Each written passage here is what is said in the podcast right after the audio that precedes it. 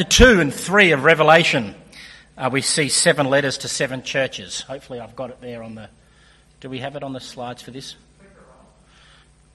Uh, yes.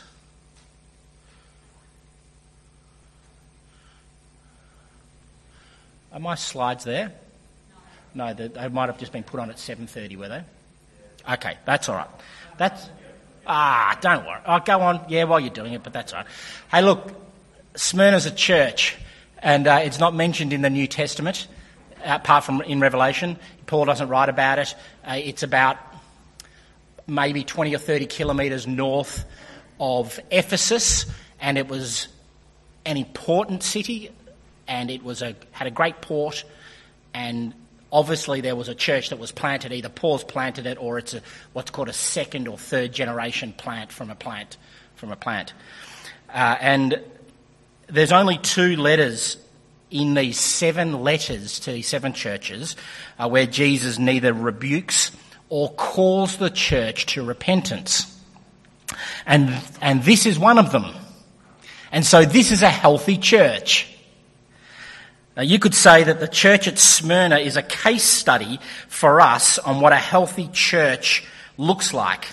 Um, it has these marks of a healthy church. So let me list them for you because I think if we can list them, then we can see where we're at and then we can see maybe what we need to aim for. So number one, mark of a healthy church, uh, verse nine. Oh, there we go. You can see that. But just sorry, back to this.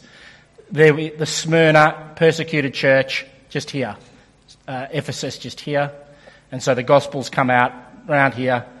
Churches are planted, and that's where we're at today. So here are the marks of a healthy. Here are the marks of a healthy church. Verse 9, I know your afflictions and your poverty. Okay, first mark, number one, afflictions and poverty. It's a nice mark. Church, excellent. You'll get these in any church growth book, by the way. Number two, verse 9, I know about the slander of those who say they are Jews and are not, but are a synagogue of Satan. Slander. People will say lies and bad things about you. Healthy church. Number three. Third mark, verse 10. I tell you, the devil will put some of you in prison to test you. Excellent. We'll have the devil and jail.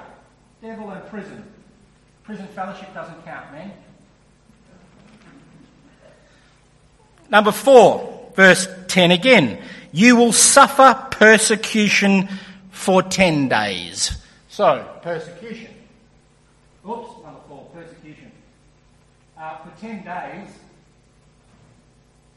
that might be wearing a mask for 10 days. Number four, that's persecution. Number four, the fourth mark of a healthy church uh, is verse 10 be faithful even to the point of death. So, possibility of dying.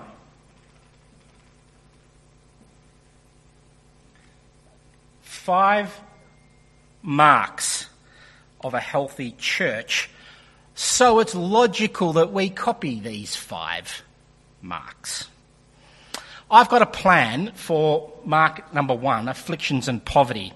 Now, I haven't talked to the, I haven't talked to the, uh, I haven't talked to the parish council about this plan, I think it's good. Um, and I'm sure they're going to be on board. And uh, even though I have absolutely no say in how this church runs, but nonetheless, what I thought would be a good idea is if we stood out here on the roundabout at the front of a church here, which is Marmion and Napier. I was only here for five years. Marmion and Napier. We'll stand at the front there and we'll get a 24 hour, seven day thing going where we'll chant something that will really encourage our, our local community to hate us. And so I thought we'd have something like this. Rich people, sell all, come follow me, Jesus. I thought we could do that. I was going to have all rich people go to hell, but I thought I don't believe that, by the way, but I thought that would be a little bit provocative. But I think we could start with, we could start with that, and I think affliction will happen. Now, it'll probably happen from within the church, Actually, more than from without. But anyway, there, I know there's some of you who would do it. So let's, we could do that. That'll be the affliction part. And then secondly, for the poor poverty part, oh, you're going to love this. For the poverty part, let's give 90% of our income, your personal income, not the church's income. Uh, well, how about you give it to me and I'll make sure it gets to the common? I promise. No, let's, let's give 90% of your income to the church. Even the poorest person sitting here, 90% of your income is about, it still puts you in, I don't know, the top 10% of wealthy people in the world. And so let's give, let's give this money to all those people who are dying in northern India at the moment. Uh, no one's got an excuse. Even Kieran, you've got to, ministers, you're all in. You've got to do it. So that should take care of the affliction, and then that should make us pretty poor. That will do the first mark. That's the first one. Shall I go on? I'll get to the slander maybe. Look, that's pretty stupid, really. I don't really believe that, of course. And we're going to unpack why later in this sermon. But what I wanted to do now is just look at two ways that we deal with suffering from persecution. Two ways. And then I just want to have an, uh, finish it off by having an answer that helps us deal with, deal with suffering from persecution. So, two ways we deal with suffering from persecution, and they're both pretty unhealthy. And also then look at the answer that helps us deal with suffering from persecution. John Stott. John Stott, the great uh, evangelical theologian of the 20th century, who would have turned 100 last Tuesday, uh, died 10 years ago. Uh, he wrote this If the mark of a true and living church is love, the second is suffering. The one is naturally, naturally consequent on the other. A willingness to suffer from opposition proves the genuineness of love. A willingness to suffer from opposition proves the genuineness of love. Well, we want to be a church who's genuine in love. Well, in some way, we need to be willing to suffer because of opposition to be genuinely loving. But how do we do that? Now, we're people of flesh. We shrink from suffering when it comes to persecution. And so we compromise. The most product- productive way to avoid suffering is to not preach the gospel. Nothing provokes the world's opposition more than the gospel of Jesus Christ. The gospel emphasizes, part of the gospel emphasizes unpalatable doctrines such as the gravity of human sin and guilt, the reality of God's wrath and judgment, the impossibility of self salvation, the necessity of the cross, the freeness of eternal life, and the dangers of eternal death. These truths undermine human pride and will always, in and out of the church, arouse human opposition. We don't want human opposition, so we are always tempted not to talk about these unpalatable doctrines. And Jesus' moral standards are totally offensive as well to this postmodern culture that we find ourselves living in today in 2021. Honesty in business, no sex outside of heterosexual marriage, self control and self sacrifice, loving your enemy. I could go on. They're offensive.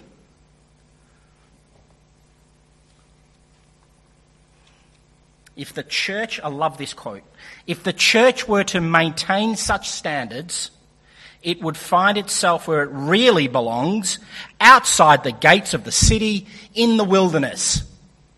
where Jesus himself was killed. Outside the gates. Outside the gates, if you follow Jesus, that's where you'll end up. Not inside, outside. You'll be rejected. You'll suffer. You'll be persecuted. See, the world wants a Christianity that mirrors its values and not the true message of Christianity that says, that says in the one breath, we are more sinful and flawed than we ever dared believed. Yet, at the same time, we're more loved and accepted in Jesus Christ than we ever, ever dared hoped. Now, this is an offensive message to a world who says that we are good and our problem is we need to love ourselves more and realize how good we are and try harder. That's what we're told in culture. That is deep down in us as well. We might not know we believe it, but that's what we hear and read, and any self help book will tell you that. Uh, Richard Wurmbrand was a nominal Jew, converted in Romania uh, by a Roman carpenter, a Roman carpenter, a Romanian carpenter. He was ordained as an Anglican priest and then ordained as a, a Lutheran pastor. And in 1948, he was captured by the Romanian Communist Party. And he spent three years in solitary confinement, 12 feet underground in a cell about 10 feet by 5 feet or something. Uh, with no light, there was no sound because even the guards wore felt on the soles of their shoes. So he heard nothing and saw nothing for three years. During his uh, imprisonment, he had two lots of imprisonment, tallied 16 years or so. He was beaten and tortured. Physical torture included uh, mutilation, burning, and being locked in a large frozen ice block. Now, some of the things actually are just too horrendous and inhumane for me to actually tell you today. But read up on it if you like. He had his feet beaten until the flesh of his soles were torn off, and then the next day beaten again to the bone. He claimed there were no words to describe his pain. He would have to stand in a closet which had uh, nails, like these 12 inch nails sitting out of them that were only like five centimetres from his body for 20, uh, 48 to 72 hours and so if he fell asleep, he'd just wake up with the, the nails going into him. While they played over the uh, audio to him, Jesus and Christianity is stupid, communism is great.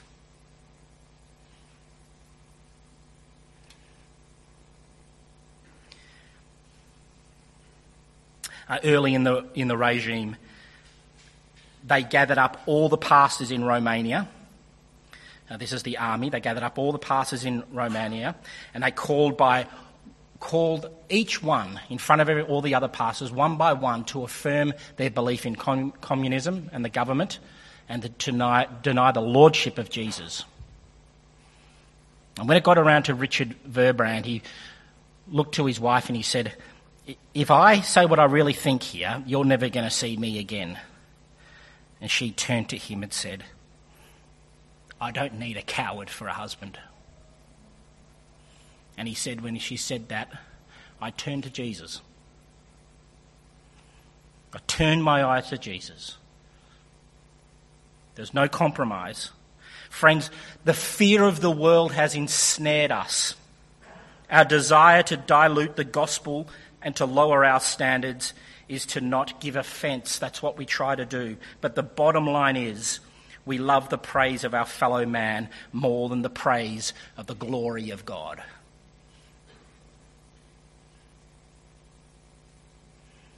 We lose the gospel and we ultimately lose salvation. And we end up just having a message that's the same as the world. You're great, try harder. That doesn't work when you're 12 feet under the ground in darkness. Because it's a false gospel. It's not true. It's a lie.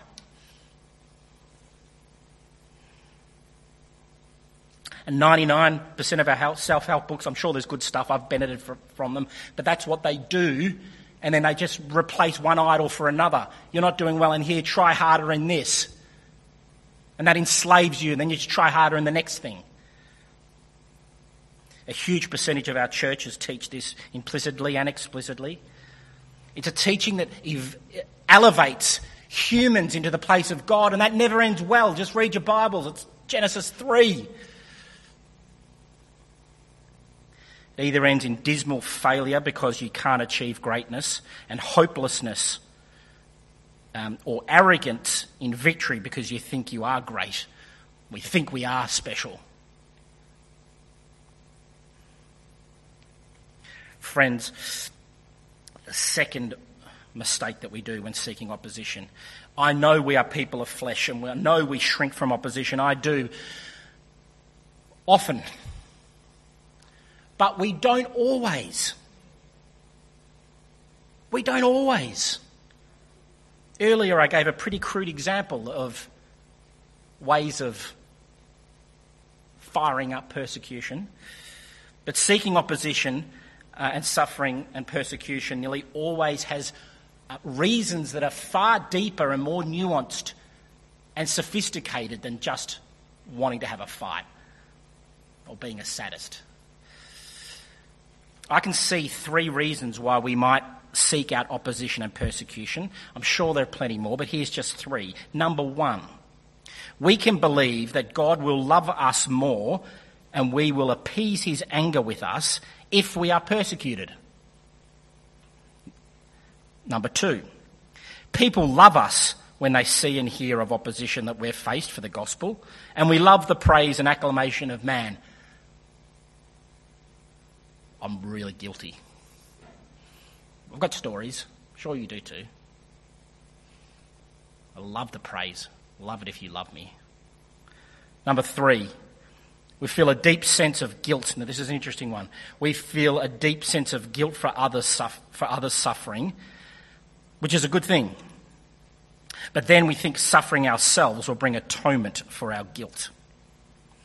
Uh, John, John Bond, who is, uh, works with the Church of Christ in Perth, uh, but has plant, been a church planter of across the world, an equiper of ministers across the world. And I found out the other day that Cheryl said when she was about 22, he spoke somewhere in rural Queensland, and she said that was one of the greatest talks she's ever heard. He just lives in Melville.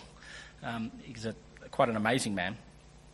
But he talked about with me last week because I'm in a prayer group with him with the pastors of Melville, and he shared um, the only time that he suffered deep culture shock was after working, uh, after working in another country was when he was in South or Southern Sudan, uh, where the results of their civil war and massacre, where innocent families uh, were brutally persecuted, resulted in John having waves of guilt for what was happening there.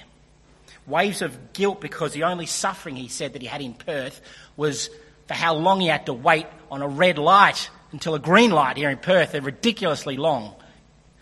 We get that, don't we? That's our persecution. Sort of, that's about as hard as hardest thing I have to suffer with.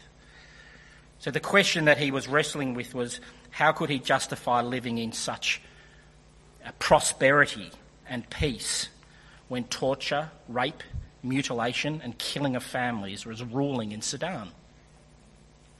And so he was talking to his friend back in, in Sudan and shared with him his guilt of not suffering in Australia. And he shared his deep pain that he felt for the Sudan people and told his friends, told his friends of the willingness to sell up everything in Australia and move to Sudan. Whatever it took, he said, to remo- remove my own guilt and the suffering of the guilt. John was prepared to what I call white knuckle it. Hate the suffering but just do it. That was his mantra. All this so his pain could be healed. Now, actually going to the Sudan and doing that work is in and of itself not a bad thing. It's a great thing, if that's the calling on your life. Of course, it's good. But what was going on in John's heart? He said he wanted to he wanted to bring on the suffering so he could feel better about himself and therefore appease the suffering of guilt. He says this, I quote him I looked to myself and not Jesus for healing.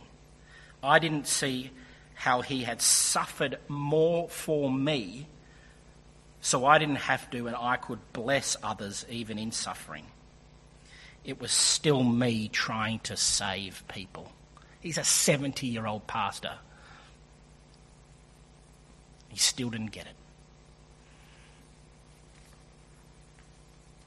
See, some of the fruits of seeking opposition is arrogance and pride. When we seek suffering and opposition, uh, we, we don't get the recognition for it. We're very good at making people feel bad about themselves. We scapegoat them and show them how unholy they are because they don't suffer like us. I could work in the slums of India and I could come back here and when visiting St. Philip's, I could say terrible things if I wanted. Your annual budget for your water that keeps your verge green would probably feed 10 families in India. I don't know. There's, I could say it, whatever it is to really drive the knife in. You could do it with me living in Melville pretty wealthy guy, really, as a minister. I mean, I'm in the top 1% of wealthy ministers in the world, really. I do well. You know, I could feel really good about myself and make you feel bad. And thank God that I'm not like the Cottesloe Christians. I think Jesus might have said a parable about that. Thank God I'm not like that tax collector over there. But it wouldn't last long. That feeling of superiority, it wouldn't last long. I would have to go back to India to suppress my guilt because my appetite for not uh, feeling guilty and feeling superior is insatiable and I need to fill it up all the time. And so the very thing that makes me feel better actually captures me and I have to go back again and again and again and get more hurt and more hurt and more hurt and suffer more so I can feel better about myself.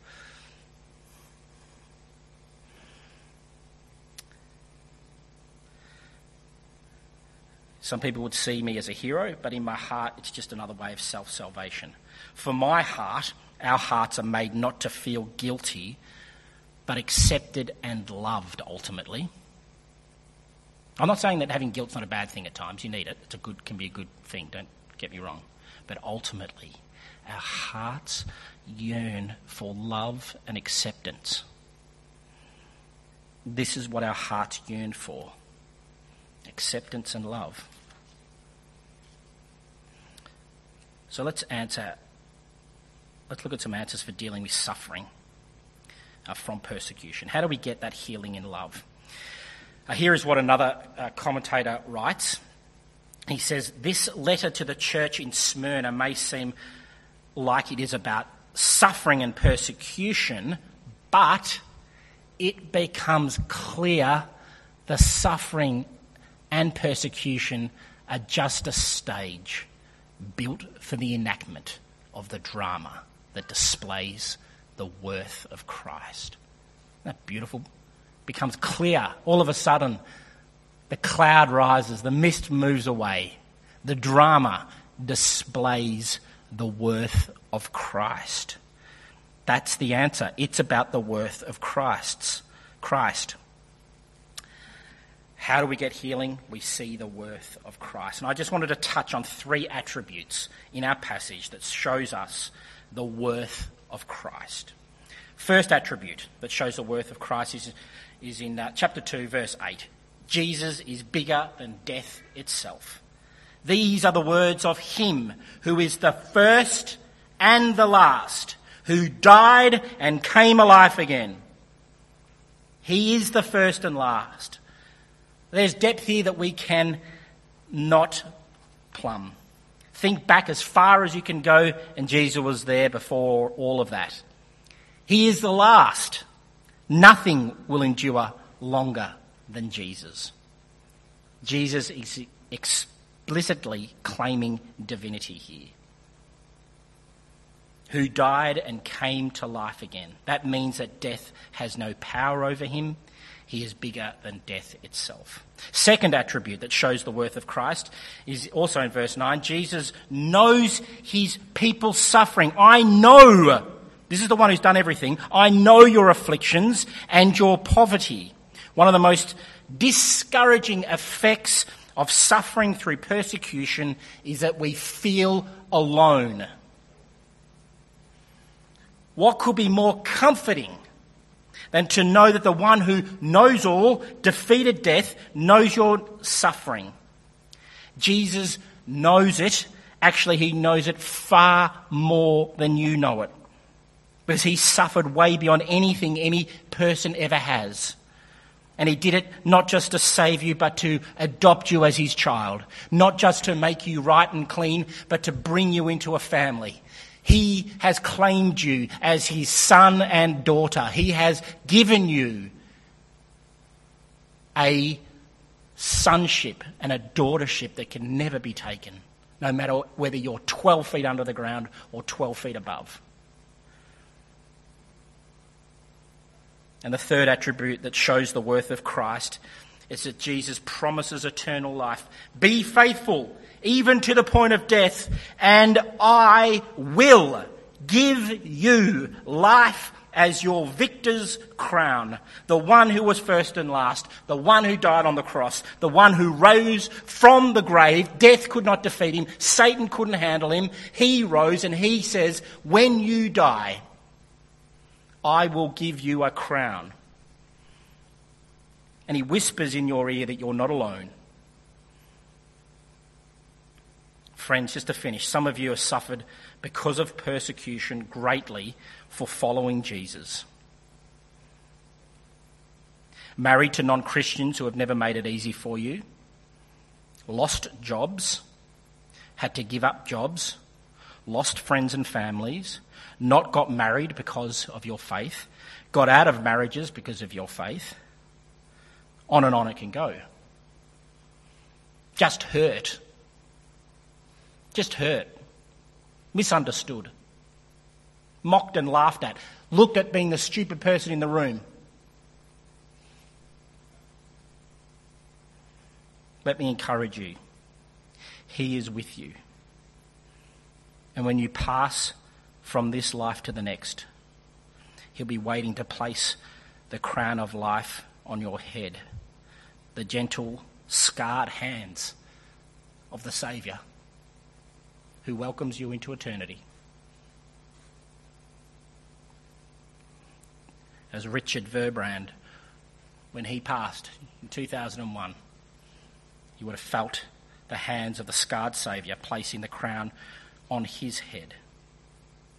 And so, with Paul, we can say this For this slight, momentary affliction is preparing us for an eternal weight of glory beyond all measure because we look not at what can be seen, but at what cannot be seen. For what can be seen is temporary, but what cannot be seen is eternal. That's what he's done for you and for me. Amen.